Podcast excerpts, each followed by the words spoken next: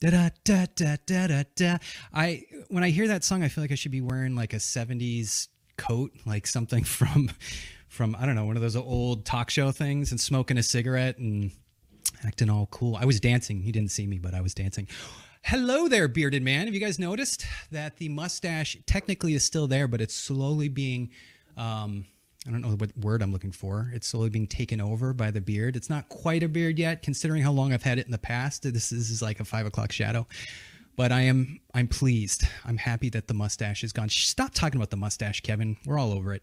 Um, What do we got tonight? We have a special guest, Jason Piccolo. He's the creator of the Protectors podcast, an Army veteran and a veteran of, I'm going to let him explain, because one of the reasons why I have him on tonight, I've known the guy for a while, is he's got like, his bio is massive. Um, he's done a lot of things, but there's Army, there's Border Patrol, there's, um, I don't know, going after bad guys. Cool dude. I'm glad to have him on the show. Welcome to twenty twenty. I, I, I was going to say twenty-one gun, but welcome to twenty twenty-one, where everything is better, everybody. Everything is better. We're back to normal. Nothing crazy is going on. I woke up this morning. No one was wearing masks. Uh, there was no COVID. Everyone was happy. My neighbor, who's a, a, a different side of the political spectrum, he came over. We hugged. It was a great day. So twenty twenty-one, butterflies and puppy dogs and ice cream cones. If you guys are watching on Instagram feed, head over to twenty-one gun dot net. You'll see the link for that over on Facebook Live. Um, I'm, I'm on like five pages on it on Facebook Live. So just, you can start by going to twenty-one gun dot net, spell that out. Or if you're a member of the Irreverent Warriors Facebook page, which you should be, just hop on there and uh, you'll be able to see the stream. And then, I, I don't know, I'm on a few others. I'm on YouTube, but I don't ever talk about the YouTube page because a guy can only do so much, and I could give a shit about YouTube at this point. Um, so, well, first I'll say, uh, share this link, share it around, uh, because the whole idea of, of Irreverent Warriors is to pull people out of uh, isolation, and it's about going on silky Sykes, but it's also connecting. And right now, you know, unlike what I just said at the beginning, we are still in kind of a shit show, and they just seem to be locking us down more and more. And uh, we need to get together. Um, If you notice my pause there, it's because I'm trying to, trying to walk slowly into the next segment, because uh, things are kind of, I, I wish I remember the quote from the dude from Idiocracy. Our shit's real fucked up right now. I think that's what he said. Um, I don't know. It's hard to do a live weekly show without talking about current events, and current events drive the news cycle. And current events tend to be around politics. Um, you know, I mean, it's just the way it is. I do show prep over at military dot com. I do it over the D O D sites. I do it at Task and Purpose. Everybody's got their own, you know, uh, slant and leaning and all that stuff. So, so yeah.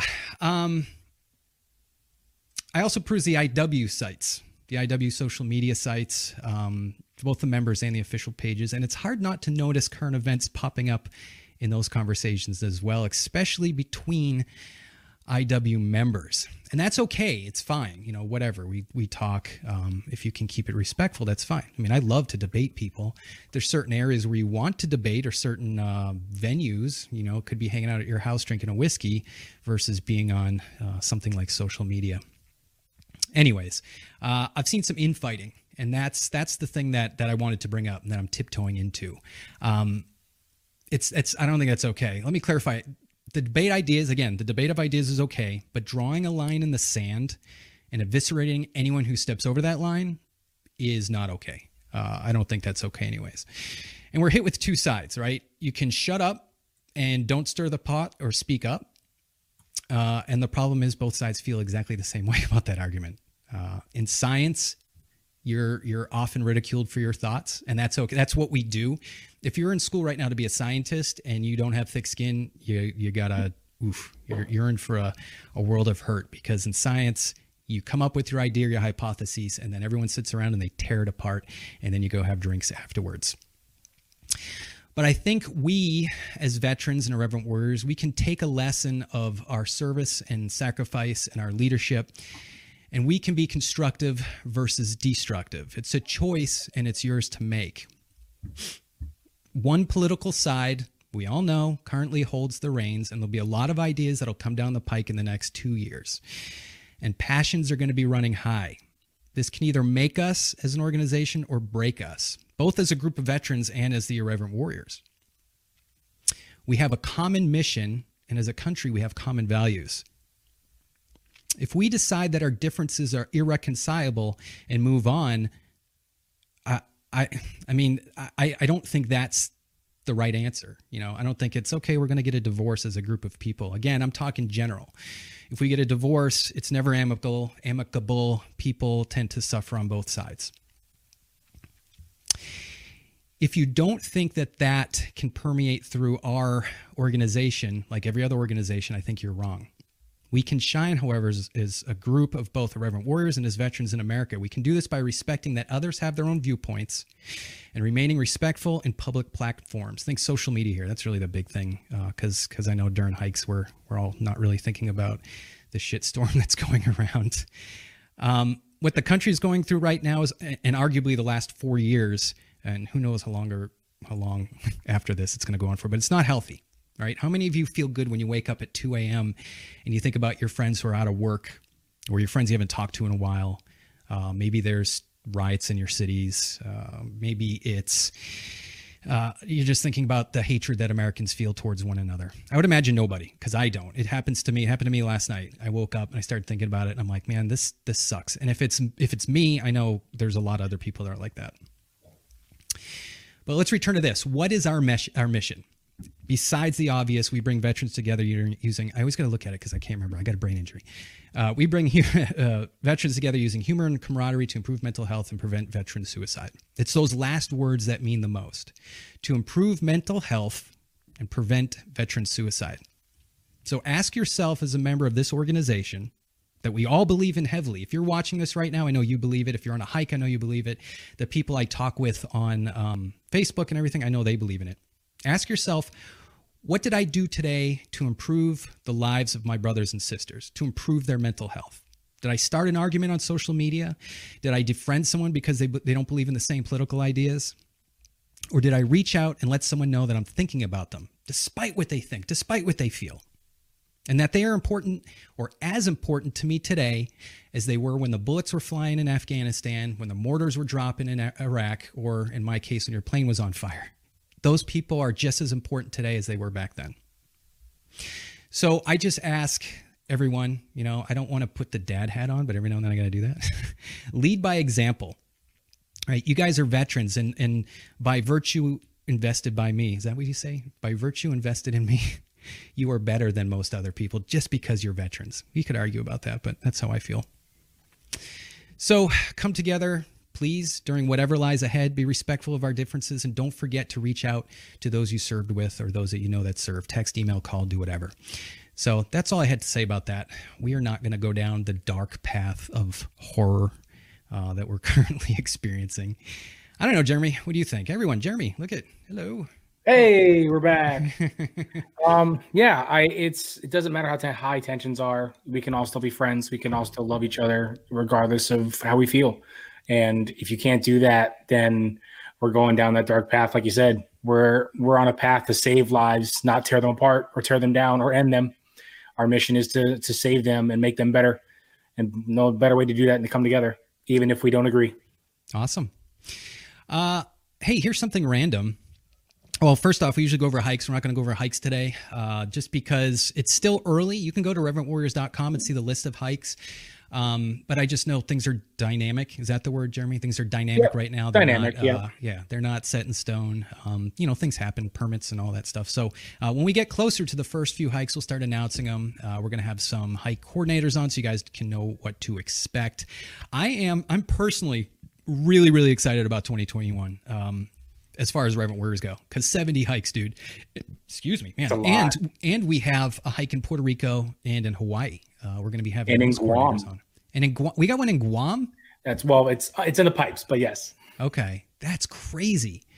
Uh, I don't think I'll be making it to that one. I don't have to go get all the shots again. Are you, how long do you have the, the immunity when they give you the, um, the deployment shots? I think there's like dengue fever, yellow fever, and all those things. Do you think, do you think you're still okay? I think I'm, it's probably not. I would have to go through that whole, I haven't really been sick in like fifteen, sixteen years, like literally. So pretty sure I'm fine, but seriously, uh, Yeah, I'm dead serious. Like no, no heavy.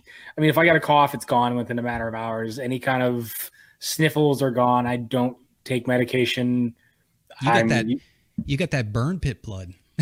Pretty much. I mean, I ended up paralyzed at the beginning of my my my time in service, and I was pumped with so much, um, so many different medications and and antibiotics and such to reboost my immune system that just haven't been sick.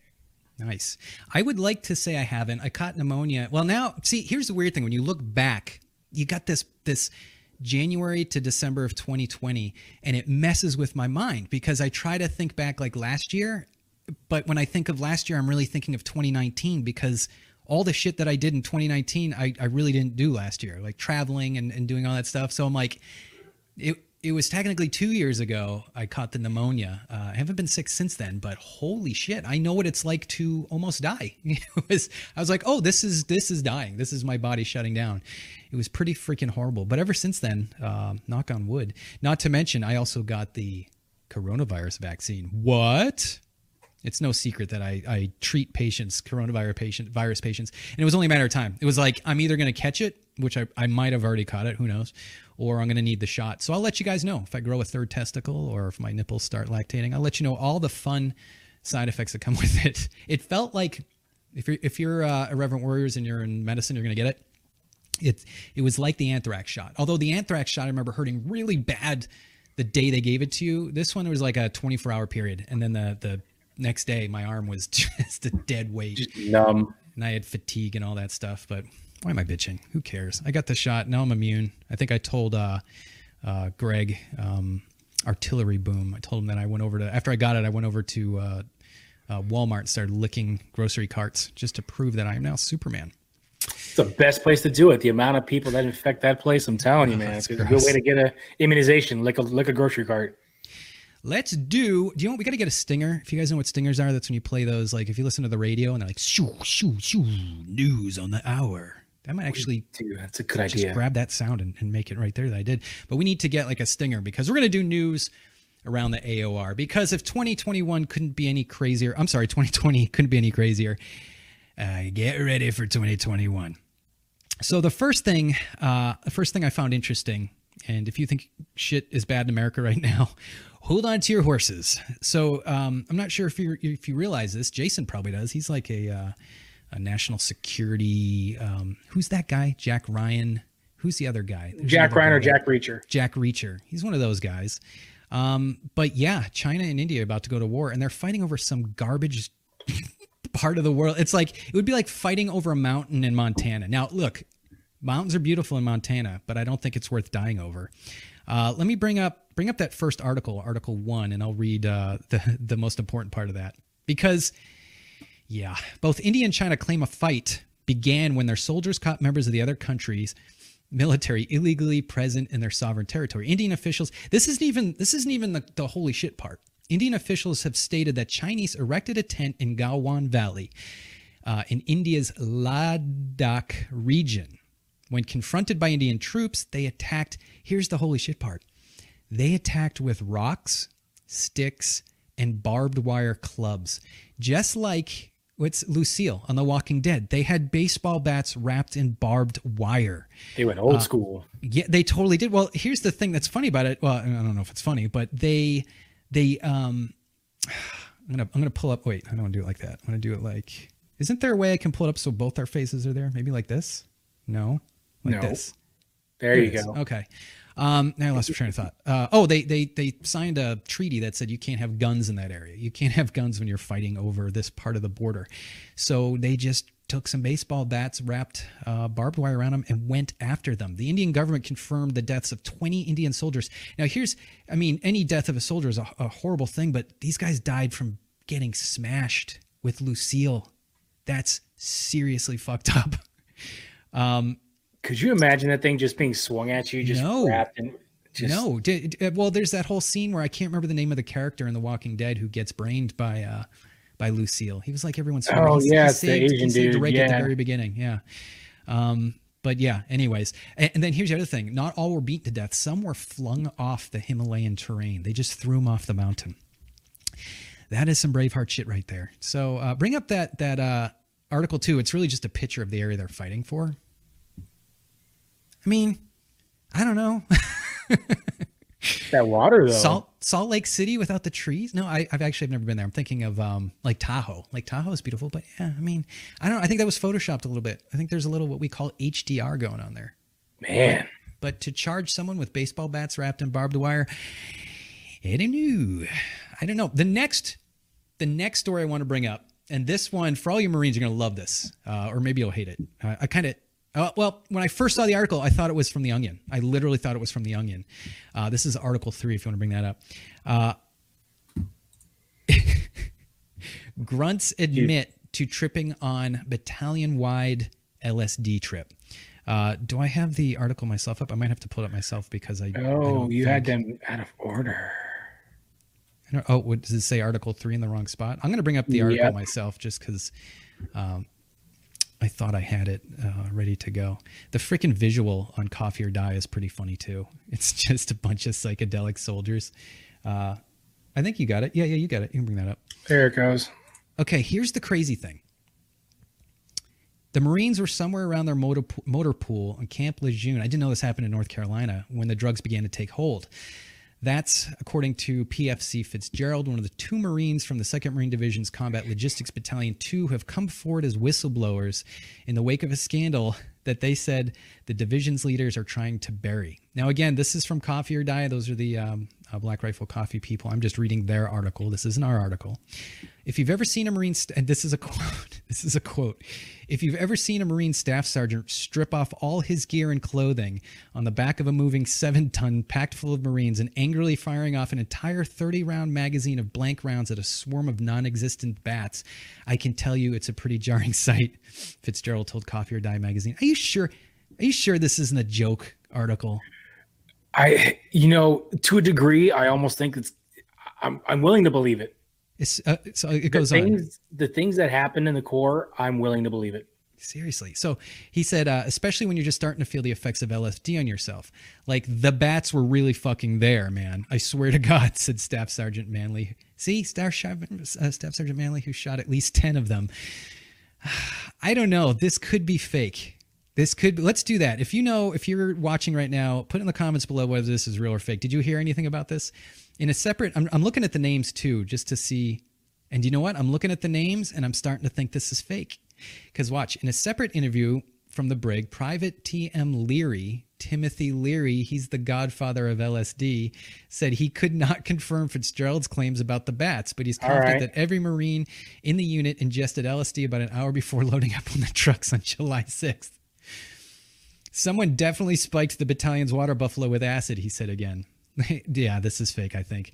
Leary said uh, he watched a, sto- a shocking spectacle unfold that day as the C L B two Marines headed out on what was supposed to be a week-long training exercise. I didn't put it all together. I didn't put it all together until way after I came down, Leary so, told Coffee or Die. It's literally quoting Fear and Loathing in Las Vegas, so it's fake. Okay, okay, look at that picture, too. I'm going to have nightmares. If you're ever to picture Marines as being hot, think again. I am. I'm both disappointed and relieved at the same time. I want uh, to believe it though. That's like, that's something that you would think that would be real.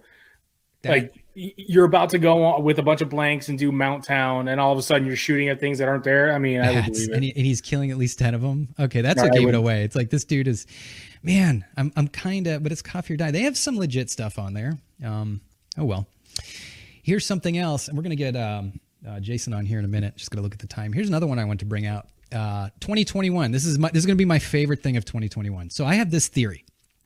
When you die, God sits down and he's like, he's like, so what do you want to see? And you're like, well, I kind of want to see that fight I got into when I was twelve years old. And he'd be like, all right. And he shows it to you. You can check it out from all different angles and stuff. And then he'll be like, well, what, what, you know, what do you want to know? I'd be like, oh, who shot uh, Kennedy? And he'd be like, here's who shot Kennedy. In fact, you can you can be there. Uh, and, and then you go and you sit there. I want him to sit there and tell me all the secrets. And the big one is, I'm going to get a little Joe Rogan here, aliens. Ooh. I'm a flyer. I've never, I've got thousands of hours in the aircraft on N V G, so I could see pretty damn well. I never saw an alien. However, in June, there is a report due out Uh, I think the Department of Defense or the Pentagon. Uh, and it's, are U F Os a threat to national security? We might find out in six months. This one is according to Task and Purpose. In April, oh, I guess it's in April. I thought it was June. Uh, in April, the Pentagon officially, oh, this is last April. The, the Pentagon officially re- released videos of three close encounters with unidentified aerial phenomena. That's like the new way to say it. Uh, the military's term for U F Os, taken by Navy pilots. Have you seen this video? Have we I brought have this not. up before? Pick up, um, and I might not, uh, yeah, I think I labeled it. It would be video two, are, U F O, uh, are U F Os a threat to national security? And there's a video about halfway down. Um, so basically these naval guys, one of them's the lieutenant commander, and he's got his backseater in the back seat, and the backseater is painting something on the surface of the water. And um, I'm trying to remember the name of this commander. He was actually on Joe Rogan's podcast. But he describes seeing like a tic tac in a cross shape vibrating on the surface of the water. So you hear that, and, you know, and he was like, I, I can't remember what, say twenty-five thousand feet up in the air, and he had to roll into this thing. Did you find the video? I am. It's uh, it's going through a uh, oh, the an ad commercials. Time. Yeah, we're not yeah. advertising for you. No, Geico. That's what I was holding out. Here we go. All right, here we go. Check out this video. So the, it, I mean, it, it's a gun cam, so it's kind of hard to. to see there. There's a better one. Um, but what's cool about this, if you skip ahead, just skip ahead, like, I don't know how many seconds. Yeah. Right about there. Um, so he switches, you can, you can, you know, reverse to light, dark and all that stuff. But the thing, so it's in the water and they're screaming down to intercept this thing and figure out what it is. He said they thought it was an aircraft, uh, that crashed. And as they're coming in, I think it's coming up. So just kind of keep watching it. Yep. There. It looks like a TIE fighter. Watch. It just goes. So it looks like the camera's moving. But no, the thing's just like, hey, screw you. And it, it jets out of there at like a thousand miles an hour, zero to a thousand or whatever he called it. Um, I guess you can't see it on there. And it, and of course, come on, come on, Navy. It's twenty twenty-one. What, where's our H our H D videos of these things? Like, of right. course it's going to look like, see, oh, look did you see it go? Yeah. Oh, it's that, zipping away and moving. There it yeah. goes. Crazy. And then there's this one, this one's called the gyro. So they're chasing this thing. It's going against the wind. Uh, And it starts to like, watch the way this thing behaves. It's not an aircraft. They don't know what it is. And there's a whole bunch of them. They they could see like a squadron of them. They call it the gyro because it kind of looks like a gyro right there. And watch what it does. Again, as a flyer, I need to know what this is. I, I watch, right? It's like a top. Yeah. Boop. Boop. What? And the thing jammed their radar, which is an act of, uh, act of war. Um, they also seem to think, or they're, they're saying that they think it might be uh, China and Russia, but come on, like what, what do they have in China? This is the backseater trying to capture the, uh, yep, he got it. Yeah, he's trying to uh, follow it. Yeah. Yeah. Look at this thing. That's, that's the ocean. It's just screaming across the ocean. So they, they, it's moving. And what was weird, well, check out the Joe Rogan podcast. What was weird is that this thing went underwater. They're following it, went underwater. It popped up at their next waypoint. So where they were going, suddenly it showed up and they're like, what's going on here? And then when it was underwater, it, you can, you can take that down. But when it was underwater, shout out to Task and Purpose. They're, they're good guys over there. Uh, a submarine intercepted it. Uh, so they picked it up, they pinged it. And it's like, dude, dude, I need to know what this is. So hopefully in June, we will get answers. Because we got to keep our Marines away from it, because Marines would be the first ones to find an alien. Fuck it. So we need to keep it away from it. That's all I got to say. Uh, well, I mean, that's how you can take everyone's D N A, and everyone has like two or three percent, some more, like myself. I'm such a hairy bastard. I'm probably like eight percent Neanderthal, although I don't have the forehead. I'm trying to look at my side mm. angle there. I don't really have the Neanderthal forehead. Maybe. No. No. Um, needs to be a lot higher. But we haven't Neanderthal blood. So maybe, this is what I'm guessing, a Neanderthal human. No, no, no. That's opposite. A human who is the direct lineage of a marine grunt. So from you know, two million years ago, saw a Neanderthal and was like, I'd smash. I wouldn't put it past him. Not one bit. All right. Jason's probably wondering what kind of show he's on. We're having fun, Jason. Don't get your panties in a in a bunch. So he he said um, because of that that previous L S D one, he said uh, there's a lot of uh, there's a level of truth to it, but just not the way the article put it on. So if there's some kind of I obviously you know it, drugs do infiltrate the military, especially among some of the younger and senior ranks. But I could imagine someone doing that just just that one time, thinking he's okay, And he Dude. goes into a he goes into a convoy and nope. Mm-mm. Do you know what was crazy and, and ironic at the same time? Uh, I was, so when they were trying to figure out what happened to me, loss of consciousness, uh, someone was like, oh, and we've, I've talked about this, so I won't beat a dead horse, but someone's like, oh, that's P T S D. Send him over to Womack. And they send me over to the, the psych ward, which is always fun. Uh, and I was evaluated there. And then five years later, I was a P A in P A school, and I did a rotation at Womack on the psych floor. Crazy, crazy, right? That I was there. I mean, huh? um, most of the people that were there, I mean, it was so, it was just irony, right? How the hell would I wind up there again as a provider? Um, but I wasn't locked up. I was in this, I wasn't in the, when I was a P A, I was in the, the lockup ward, the people that are going to harm themselves. No, I just, so he was locked up and stole a coat and pretended to be a doc. Got it. Yeah. Yeah. That's what happened. So I went to, uh, when I was there, do you know what a lot of the psychosis was caused from? There were people in straight up psychosis. One guy kept thinking that we were all psyops and he was being trained for uh, the Green Berets or Delta Force. And that I wasn't really a doctor. I was a Green Beret, you know, evaluating. I mean, it, that deep uh, state takeover. Yeah. It was, it was um, uh, Spice. I don't know if you're familiar with Spice or K two. I am. I don't think yeah, it's, they banned it's legal. It. Yeah, yeah. Because what they were doing is they were basically taking potpourri. And they were taking a a fake version of uh, marijuana or the, the chemical or the T H C, uh, uh, whatever, you, you make it in the lab, and they were spraying this stuff with it. And then you smoke it, and it's supposed to be just like weed. But, I mean, this was like a thousand times more powerful than a typical, you know, hit or whatever. And these people, they were off their rocks. I mean, so, so yes, it was prevalent and they weren't testing it. It took us like uh, six weeks to get a test back on it. Um, but yeah, don't screw around with that stuff. That is not good stuff. These people were gonzo, uh, all because of Spice. So there you go. Put my dad hat on twice today. All right, let's bring Jason on. Um, I want to get him early because he's got a huge bio and I've known him for a while, a couple of years, I guess. Uh, we met on several occasions, either up at Burbiz. Uh, I've been on his show, The Protectors, a few times, um, but his bio is definitely complicated. Um, so I want to figure out who Jason Piccolo is on this show. This is going to be like the Charlie Rose show. We're going to get into, it's going to be like, um, you can pop him up if you want. We're going to get him to cry on this episode. Oh, I'm going to cry. I'm, I'm ready to start crying right now. I don't know. I what, take no responsibility. What was, what was that? Uh, Oh, it was, it was Jerry Maguire where like, oh God, I'm yep. more embarrassed that yep. I know that movie, but yeah, everyone cries on this dude's show. And it's like, you're not going to make me cry, man. Oh, it was actually a good movie. Despite the fact I think Ritalin like, almost had me crying when oh, I went really? a long time ago. Well, that was one of my first interviews. So I wasn't really you were ready talking about it. my childhood and, and death and all sorts of shit. Oh, holy crap. We're going to go deeper. No, I'm just kidding.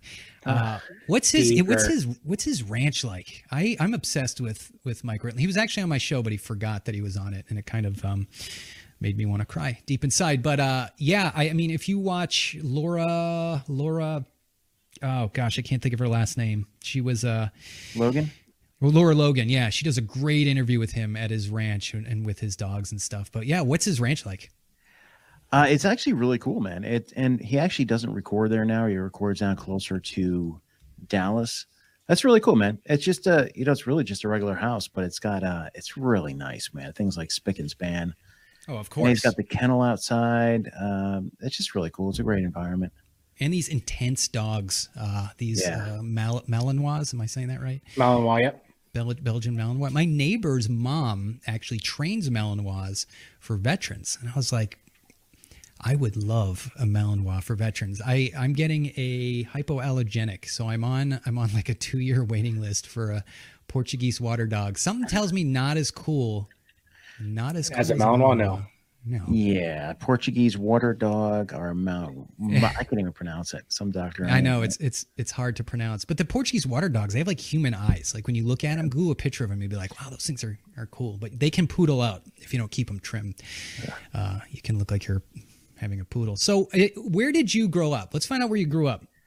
I grew up in, geez, where did I, all over the place, man, all over New Jersey, lived in Virginia Beach for about eight months, lived in Florida for a year, all before sixth grade. I think I went to fourteen different were you elementary, some, some crazy elementary schools. And then, um, were you a, uh, Were you a military brat, or was your dad government? Or no, mom government? My parents just moved around. My parents were actually car cleaners, man, like professional car cleaners. Oh, really? Like the buffer and all the other good stuff. And we just moved around, moved around okay. a ton. Later on in my life, my parents got into real estate and stuff like that. But early on, yeah, man, they were uh, definitely an interesting couple. Definitely, uh, definitely interesting childhood. But the best part of my childhood was later on when I lived in Jersey. I lived in Green Park, right next to the Appalachians. Mm-hmm. So, I mean, I was literally like a mile away from the Appalachian Trail. Yeah. So it was good times, man. Yeah, people don't realize Jersey can be very New England-esque. Um, yeah, meaning it's just first nice farms in the country. That's yeah. right. That's right. Beautiful place. Um, so when did when did military service come into into your your scope? You know what, brother? I got this whole spiel done about forty-five seconds now. Ready? Oh, yeah, nice. Let's hear this. When Let's did go. You Ready? Right. Let me see if I can do this. Right, let me do it. And hack. Bam. nineteen ninety-three. Joined the U S Army active duty stationed at Fort Carson, Colorado with the fourth Infantry Division as a self-propelled artilleryman. Subsequently stationed at Fort Hood with the first Cavalry Division later on. Got out of the Army, went to college, commissioned as an infantry officer, commissioned in nineteen ninety-nine. But instead of going back active duty, I went into the U S Border Patrol in January of two thousand. So yes, twenty-one years this month. Wow. Did that for about two and a half years. And when I was in the Border Patrol, I did some good units like Mexican Liaison, A T Vs, Mountain Unit. I then went on to become a U S Customs Special Agent, which later on becomes ICE. But I worked uh, high-intensity drug trafficking areas. So I did some narco smuggling, uh, some undercover stuff. And then I was an I R R guy. So Mister George Bush called me up in two thousand five. Inactive reserve, right? Or something like yes, that? Yes, individual ready reserves. Individual ready As an reserve officer, too. You know, it, it, it's lifetime. Right. Until you resign like I did. And you know what? With you asking me questions, we're going to uh, we're going to extend that forty-five seconds to two minutes now. no, you don't man, get a, you don't win the prize, man. I'm sorry. Oh, come on. Well, my military, you know, I was so civilianized, man. And we'll cut it off there. I mean, I went on to work with a bunch of other different agencies, got some education and stuff, education and stuff like that. Wrote some books and do a podcast. But um, how did you how did you go from commissioning to non-military so quickly? Like, what did you have some sort of Like, was it a, a, what would they call that? A lateral move or something like that? Well, no, I, um, so ninety-nine, I commissioned, right? And then mm-hmm. I, I go into reserves for a bit when I was in L A, I mean, up in L A, but I was in San Diego, man. I was working dope and it was like a twenty-four seven, three hundred sixty-five day a year type gig. Okay. So I'd be going up on drill or whatever. Oh, and, right, right. Okay. Sorry. I, I'm not well I, versed uh, on how that works, but yeah, yeah. I forgot that yeah, you can so do other I, jobs while you're in the reserves. Yeah, so then I just bugged out of the reserves, went into the I R R, uh, and then I, you know, I'm thinking, hey, I'm I'm just an infantry guy. They're never going to call me up. They're going to call up Intel or engineers or something, but they called me up. So I end up going to Fort Benning for a few months, and uh, I swear there, I had like three options. It was like Djibouti, Iraq, and Afghanistan. I shouldn't say options. It was like I was going to go to one of those three places. Yeah, uh, but they're like, oh, you know what? We're just going to send you to Camp Shelby, Mississippi. And I'm like, uh, and we'll link you up with a unit when we get down there. I'm like, okay. They threw me on a bus, me, and I was in charge of like ninety E four and belows. And uh, because they, they called up everybody that had time left in their contract, everybody, man. And then we uh, ended up going to Shelby in the middle of the summer of two thousand five. Oof. And that is what happens in the summer of two thousand five in Mississippi and Louisiana. Ugh. Hurricane Katrina, brother. So I was there for that. Wow. Yeah, I ended up getting attached to a guard unit out of Wisconsin.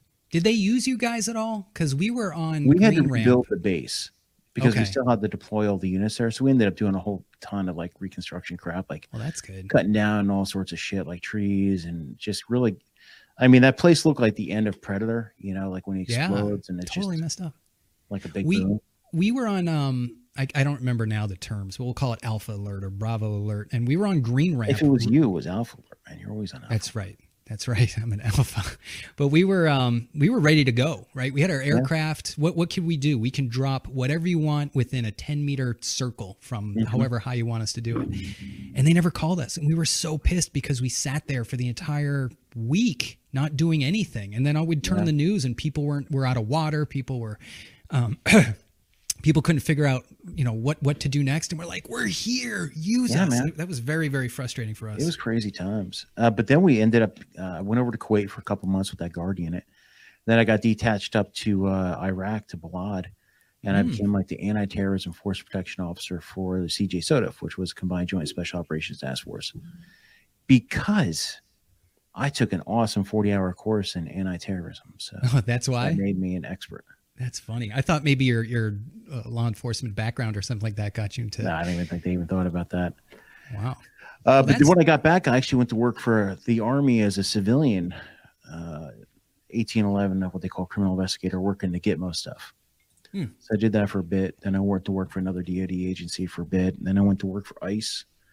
And uh, yeah, man, uh, left ICE in twenty sixteen and down with another agency and retire in two years and two days. So nice. Um, What did you enjoy? Well, I don't know. It's kind of a loaded question. What do you enjoy more? Did you like the military life or do you like the law enforcement life? I law enforcement life, man. Yeah, definitely. You know, cause I lost, you know, the dress, right dress, the hua, all yeah. that kind of stuff. When I got called up, man, I was like a special agent working dope. So I had ugly facial hair and I was doing a lot of cool stuff. And then I got called up and, you know, it's Captain Piccolo. And it's like, come on, man. Yeah. I, I didn't have the mentality anymore. Yeah. Not at all, man. Yeah. That I, you're the first person I had on that actually, well, I might've had someone on too. Uh, it's sounding familiar, but I would have to look back in my archives. Um, but let's just say you're the first one that, that had that break and then, and then came back. And there should be more of us because, uh, it was a big thing that happened in oh four and oh five, like when Iraq. Yeah, the was really I R recall up. was crazy, man. Yeah. And you know what pissed me off the most was coming back to work in D C, working at Gitmo stuff and going to the Pentagon. And, you know, in the Army, you can always tell someone who's uh, they have a shoulder sleeve insignia, right sleeve. So that means they've gone to a combat zone or deployed somewhere like that. Mm-hmm. And you walk around the Pentagon and I'm seeing all these captains and majors and lieutenants with none. And I'm like, you sons of bitches. He called me up. Here I am working this major cartel organization, trying to put real bad guys in jail. And they're calling me up. Yeah. Uh, just to, just because I, you know, I, not like I held like any particular set of skills. I was just, you know, hey. How did, well, I guess you were in law enforcement. I was going to say, uh, like, what about the guys who, who were doing, I don't know, selling insurance and suddenly they had to go back? I mean, you, you wouldn't fit. You, yeah. I couldn't fit my friggin' flight suit if I wanted to put it back on again. No, I was in my twenties. I remember there was this one guy that was in a, he was like a P F C. And a deal with the I R R was this. If you were enlisted and you came in and you could pass a P T test in a height and weight, I don't even know if you had to pass height and weight. As long as you could pass a height and uh, a P T test, you got promoted. So all these D fours, no boards, no nothing, as long as you could pass a P T test. But there was one guy at P F C, and you could tell, I, I think, uh, I can't corroborate it. I don't know. I didn't interrogate him. I didn't interview him. But you could tell he just tried to gain as much weight, thinking that maybe, hey, you know what? If I show up, maybe they'll just chapter me out. But they didn't care. Wow. You know, I remember they fucking, that's awesome. My hearing was jacked. And they, uh, they stamped, uh, can you hear me? And I'm like, yeah. And I go, oh, go. I'm like, okay, man. It's like, it's like Vietnam era stuff. It was, you know, and back then we were still in the old, uh, when I first got there, I was in the old B D Us, like the nineteen nineties. I think I still had some left over from the nineties when I was in. Oh, yeah. And I went the- to officer basic course in two thousand one. So I still have my uniforms from that. But still, man, uh, like boots and everything. We just started getting issued the desert stuff and then the A C Us. Uh, I think we were one of the first un- type of units that got A C Us. Okay. Which is the Army, whatever the hell. Yeah, yeah. Is it that, that horrible green one that, that oh, yeah. Were, yeah, those oh. are terrible. Those are terrible. Oh, yeah. I, I am. I'm blend into a couch like a nineteen seventies pimp. That's couch, right. I sure. saw that. That's a great meme. Yeah. Uh, I had the same thing. I went up in the attic and I've got the old school desert camouflage, not the, um, uh, what do they call it? The chocolate chip cookies, not yeah. that, mm-hmm. but, um, whatever the, the old school was. And I had the, what's it? Woodland, the Woodland, the old, yeah, Ireland Woodland, ones. Man. I yeah. look at a bunch of those. Yep, I still have those. Um, I'm going to have, I'm going to pull up his name right here because I keep forgetting it. Aram Cho, A R A M C H O E. He's a pretty big, um, I hate to use this term, in, influencer or whatever. Influencer. Yeah, influencer. These are people that have big followings on, on Instagram.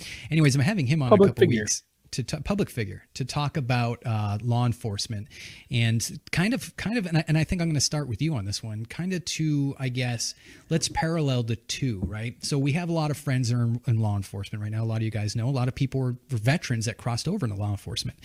Uh, the law enforcement suicide rate is is skyrocketing. I looked up. It's going Absolutely. really high. Yep. And people are, I mean, I would say that people in law enforcement right now are being treated almost like the Vietnam veterans back in the, the late mm-hmm. sixties and early seventies.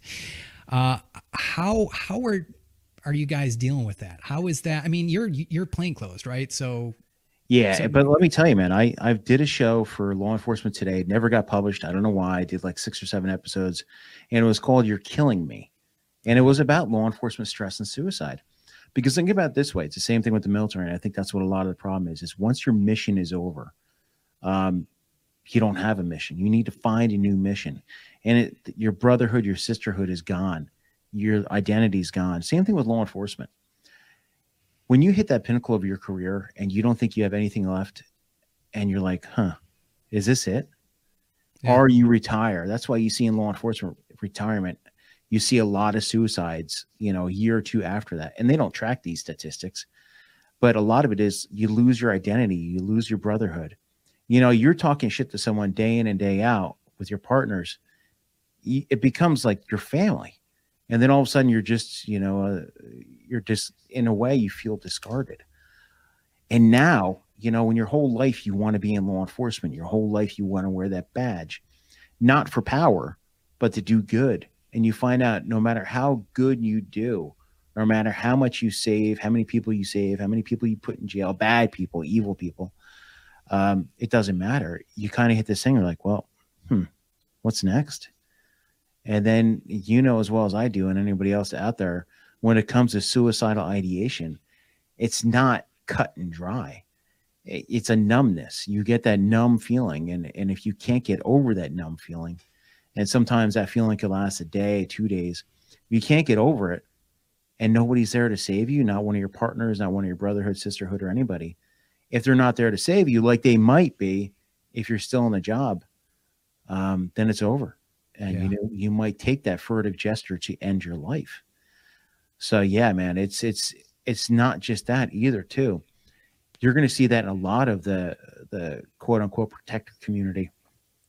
Right now, you're not getting any feedback. You're doing, you're doing, you're doing, you're working twenty-four seven. Even if you're not on a job, you're on the job mentally. And if you're not seeing it, any positivity in your life, what more is there? That's why you have to have an alternative mission on the side. Have something else. Don't make your, your law enforcement job, your emergency responder job, your military, your absolute life. Granted, you know, you're deployed or whatever, it is your life, but always have something, always have an out. My uh, my favorite movie in the world is Heat. And it's like, you always, have to have an, you always have to have an out, man.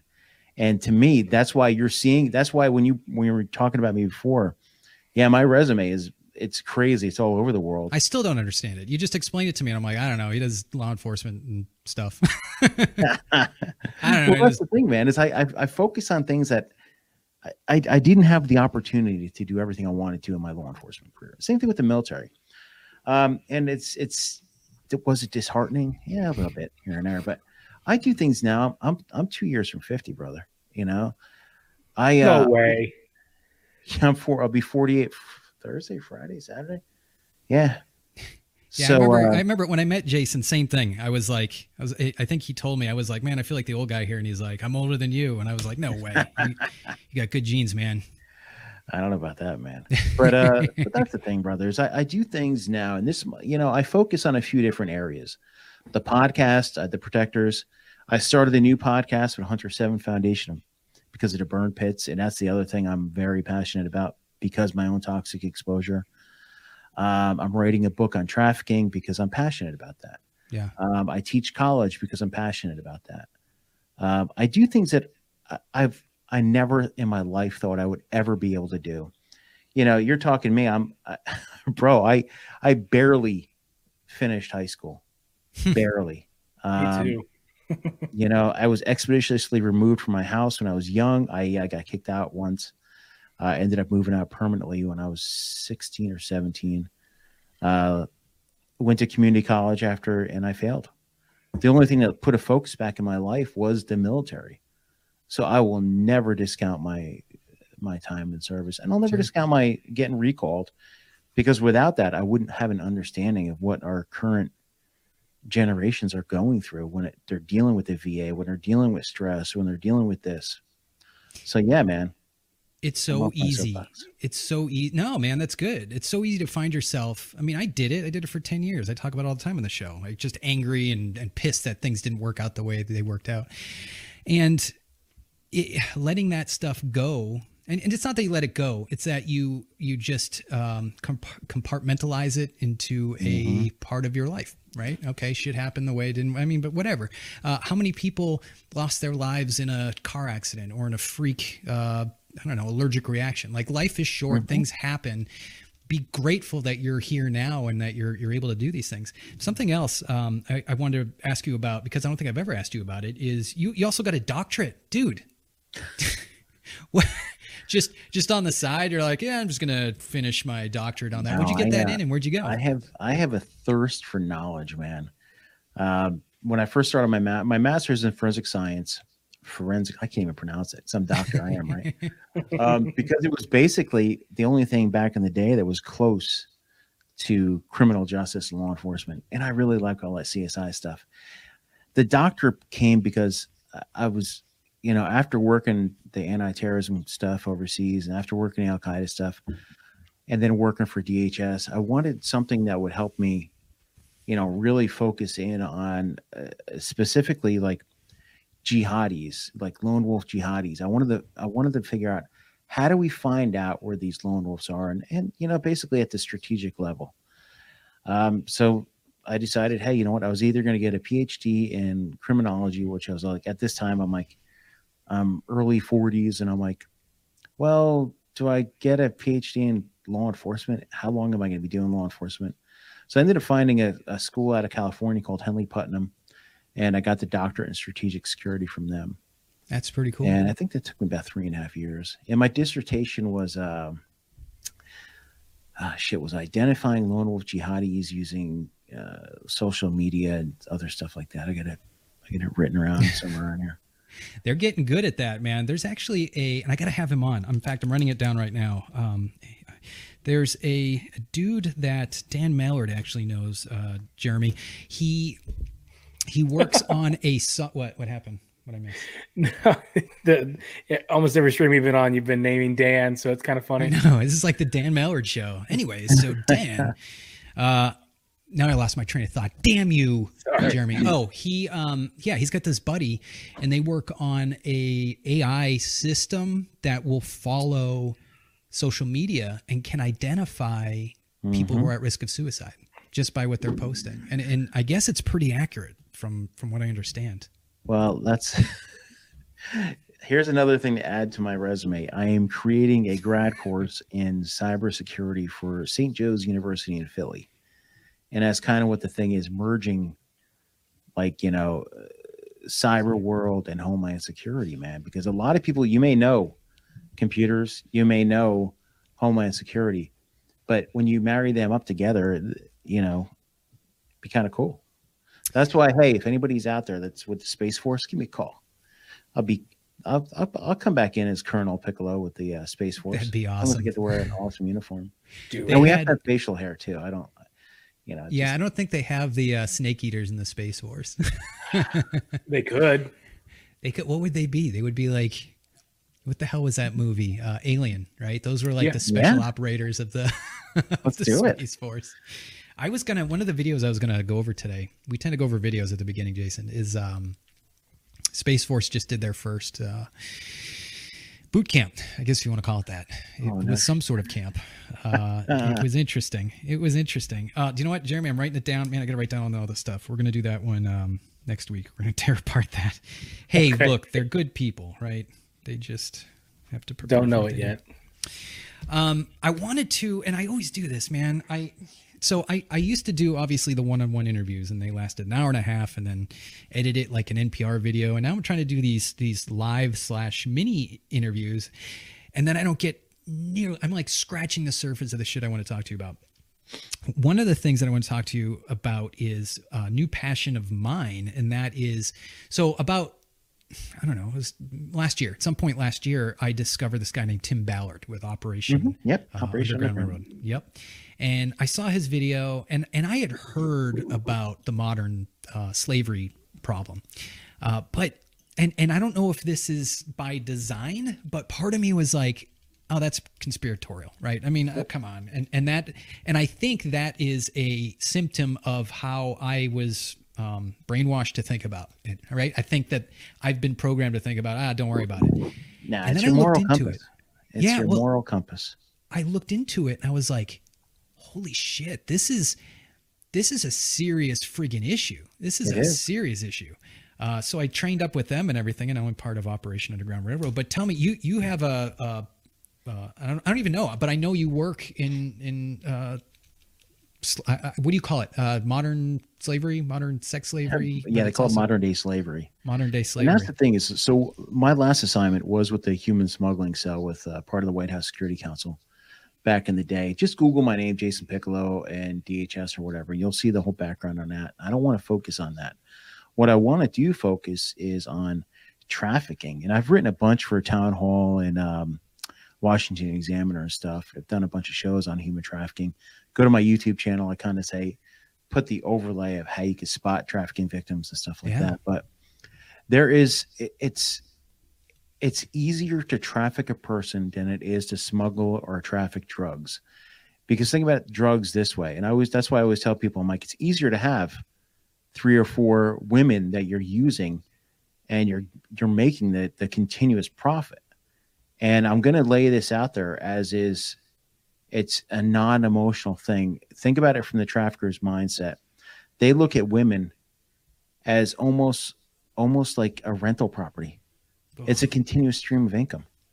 You know, like I, I did an article about the Super Bowl a couple of years ago about, you know, this guy was arrested down there. He had three women with him, and he'll make thirty-five grand a weekend. Jesus you know, because those girls are getting used and used and used over and over again. And he'll he'll he'll bring them around the country to different events like the N B A finals or anything else like that. Obviously, with COVID, they've had to adapt to that situation. Yeah. But these these traffickers, they're not the stereotypical pimps. Yeah, you still have those guys out there, the ones walking around with the big flashy cars and everything else. But traffickers nowadays, and by trafficking, you have to understand that smuggling is different. Smuggling is me going, hey, you know what? Here's here's eight thousand dollars. You get me from point A to point B, and then I'm on my way. Trafficking is you can't leave. They're bringing you from point A to point B, and then you're in servitude. So I just wanted to get that out of the way. Yeah. Now, when it comes to traffickers, it could be it could be family members. It could be, you know, the neighbor up the road. It could be massage parlors. So don't think when you're if you're saying, hey, you know, I just went to see a prostitute. It was like some backward massage parlor, blah, blah, blah. Think about who you're visiting. Not that anybody out there is, it, that's watching this is doing it, but don't think that these people getting picked up as Johns are just innocent. You know, they're using a trafficked victim, but traffickers are everywhere, brother. They, yeah. and they get, they recruit these women and children uh, because that's primarily what's getting trafficked. And children is what really, really irks me. Yeah. Is yeah. imagine like a, a sixty, fifty year old guy molesting a kid over and over again, and then handing money to someone else. So, yeah. and that, uh, that someone else takes the money and does it over and over again. What do you think about that? Someone else, what do you think about traffickers? You and I have a moral compass. We grew up that way, you know, blah, blah, blah. We have it and dead set ingrained in us. And ninety, you know, ninety-eight percent of people out there have some sort of moral compass. But you have to understand that there is pure evil out there. So when you're looking at these conspiracy theories, you're looking at your Epsteins, you're looking at this, you're looking at that. These are truly evil people. And, you know, they will use anybody and anything to facilitate their trade. It's a, it's a sense of power. Now, a lot of a lot of what trafficking is is for money. You know, a lot of people want to st string that profit. It's easy money. But then you have that other aspect of trafficking, these other people who victimize the children, the women, and and and and boys that want that power. You know, when you have a billion dollars and you have everything in the world and you don't have that moral compass, what's next? You know what I mean, brother? Yeah, yeah, yeah. So how this is you, happening everywhere, yeah. How does, so I always, and you probably hear this all the time, right? You know, as a dad and someone who, you know, used to fight boxing and mixed martial arts and everything, if I went to a house as a law enforcement officer and saw a little girl or a little boy or whatever, uh, which all little kids remind me of my kids, how do you keep from not just fucking murdering them and then being done with it? Being like, okay, I mean, I guess, you know, you're going to go to jail and you get, you have a family to take care of, but I don't, I don't know how, like, I, I, oof, I, I couldn't do it. I, I can tell you right now, I couldn't do it. I mean, what Tim Ballard does, uh, going into these houses and pulling these kids out. I mean, I, yeah. I guess. And especially overseas, man, because it's, it, you know, I watched some of those documentaries over there and how the family members, it's just like, you know what, you're selling your kid. It's no big deal. You know, when I was at a border patrol, the first thing, for the first time I saw someone leave their kid behind when we're chasing after him, I was like, how could you just leave your kid? How could you do it? Yeah. And you know, you just, you wonder like, what is up with people when it comes to that? I don't, I don't understand it. There is nothing, I would jump into lava for my kid. Like, I don't understand. I just, I guess, I don't know. I don't understand the idea. Well, of, of, you know, I'm not getting into politics tonight because I mean, shit, I'll go off for an hour on that. But you know, the other day, someone asked me about, you know, what do you care about the most? And I'm like, I, I care about my kids. Yeah. If you mess with my kids, I will destroy you. Did you, you know? Did you ever see that? Um, so this was probably twenty years ago. It might've been thirty years. It might've been the eighties, but this guy, uh, this kid was a karate person. Oh yeah. Boom. Yeah. Shot him in the head. Yeah. He was molesting his son. Mm-hmm. And then the guy waited for him. And you know, like when I watched that, I watched it just recently, uh, yeah. ironically, uh, you know, someone said to him, all right, dude, we're taking this perp at this time and at this day. And just letting yep. you know, just letting you know. And then the judge, which is, is, is good. Uh, the judge was just like, oh wait, what, what happened to the paperwork on him? Yeah. He's mm-hmm. good to go. Go back yep. to your, your life. And, and, you know, when you think about stuff like that, I can, I can tell you that addressing someone, and that's what I'll use. That's, that's the P C term, addressing someone that's hurting children in a harsh way with a gun. Uh, I could do that and then just be like, okay, what are we going to have for dinner? Yeah. Um, I, you know, pancakes. Brother, my next book is actually, I just got approval. I'm going to be coming out to, well, I'm not going to be coming out to you guys because you're on this coast with me, but I'm, I'm doing a case out of San Luis Obispo in California about domestic trafficking. And I just got approval from the D A's office and everybody else, the sheriff and everybody, to document a really decent case that uh, an organization called Deliver Fund worked with the local law enforcement to nab a trafficker. So that'll be my next book. And that's going to be one of my next focuses on. Nice. I'm going to have you on. I'm, I'm making it a, just because I miss doing long form interviews, I'm making it a point that in the next few weeks, I'm going to start just recording those on Sundays and uh, we'll have you on to talk about it. Cause dude, I could talk for the next friggin' twelve hours and we're only limited to an man. hour, but you did, um, uh, drive home the point that you do have a complicated bio and I still don't know it. Uh, hopefully I will see you at Burbiz at some point this year. I'm immune. Well. Uh, uh, and before you kick me off the show, get the hell actually, off my before, no, I'm gonna, okay, before I go back and drink some agua and get some sleep tonight. Um, I do have a new podcast. It should be premiering tomorrow, depending on whether or not I can get the edit done. Nice. Good. First timing. Guest is Mike Glover. I have Nikki Selby on there. It is going to be about burn pits. It's going to be for Hunter Seven Foundation. Okay. And it's going to be called Ground Truth. And we recorded an interview with Mike today, forty-five minutes. Great discussion. A Fieldcraft Survival, if anybody's out there doesn't know who Mike Glover is. Excellent discussion about toxic exposures. Part of my resume, unfortunately, is that I was in Balad, Iraq. So I was exposed to all the toxic fumes and everything. And I used to be able to run a lot. Now I can't run worth a shit. That's why you always see me rucking everywhere. Because every time all this toxic exposure and shit screwed up my lungs. That will be dropping tomorrow. It's going to be on Buzzsprout, Amazon Fire T V, Roku, Vimeo, and all major podcast platforms. Awesome. Um, if you follow me at jason piccolo dot U S, I'll put something else up there. Really just follow me on Instagram and uh, you'll follow. I'll put links up to that. Please check out Hunter Sevendel. Absolutely excellent organization, man. What's cool about Jason is he knows about producing these podcasts and these T V, because I've texted you a million times. I'm like, dude, how did you do that? Dude, how'd you, I mean, uh, StreamYard, um, I don't know if I got Descript from you or someone else, but I figured it out. Uh, yeah. What do you do? Do you just say, hey, I'm going to try this and see what happens? Oh yeah, man. I, uh, a couple, you know what I, I found, I, that's, you know, Facebook sucks. Um, sorry, Zuckerberg or whatever. But the good thing about it is I can look back at my memories and I can see when I, I always used to post things like, you know, I'm thinking about writing a book. And that was like a year before I wrote a book. And then it was like, hey, you know what? I think I should start a podcast. And then I started a podcast like a, you know, four months later. And then it's like, hey, you know what? I, I think I'll put my podcast on Amazon Fire. And then boom, put it on Amazon Fire. So I just, I just, you know, I, I figure out how to do it. Nice. And that's one of the things, man, is like, you know, education and all the other stuff's good, but if you don't, if you lack common sense, I, a degree is nice to have for me because I like to teach college. Do you need a degree? No. Um, yeah. I'm a very big proponent. If my kids don't want to go to college, fine, but make sure you, you find a good, good gig that you're going to be able to support a family and support yourself. Yeah, be, be marketable. And that's a good info for, or good advice for veterans that are listening. Don't go to school and get a degree in lesbian dance art and then expect someone else to pay and, for it.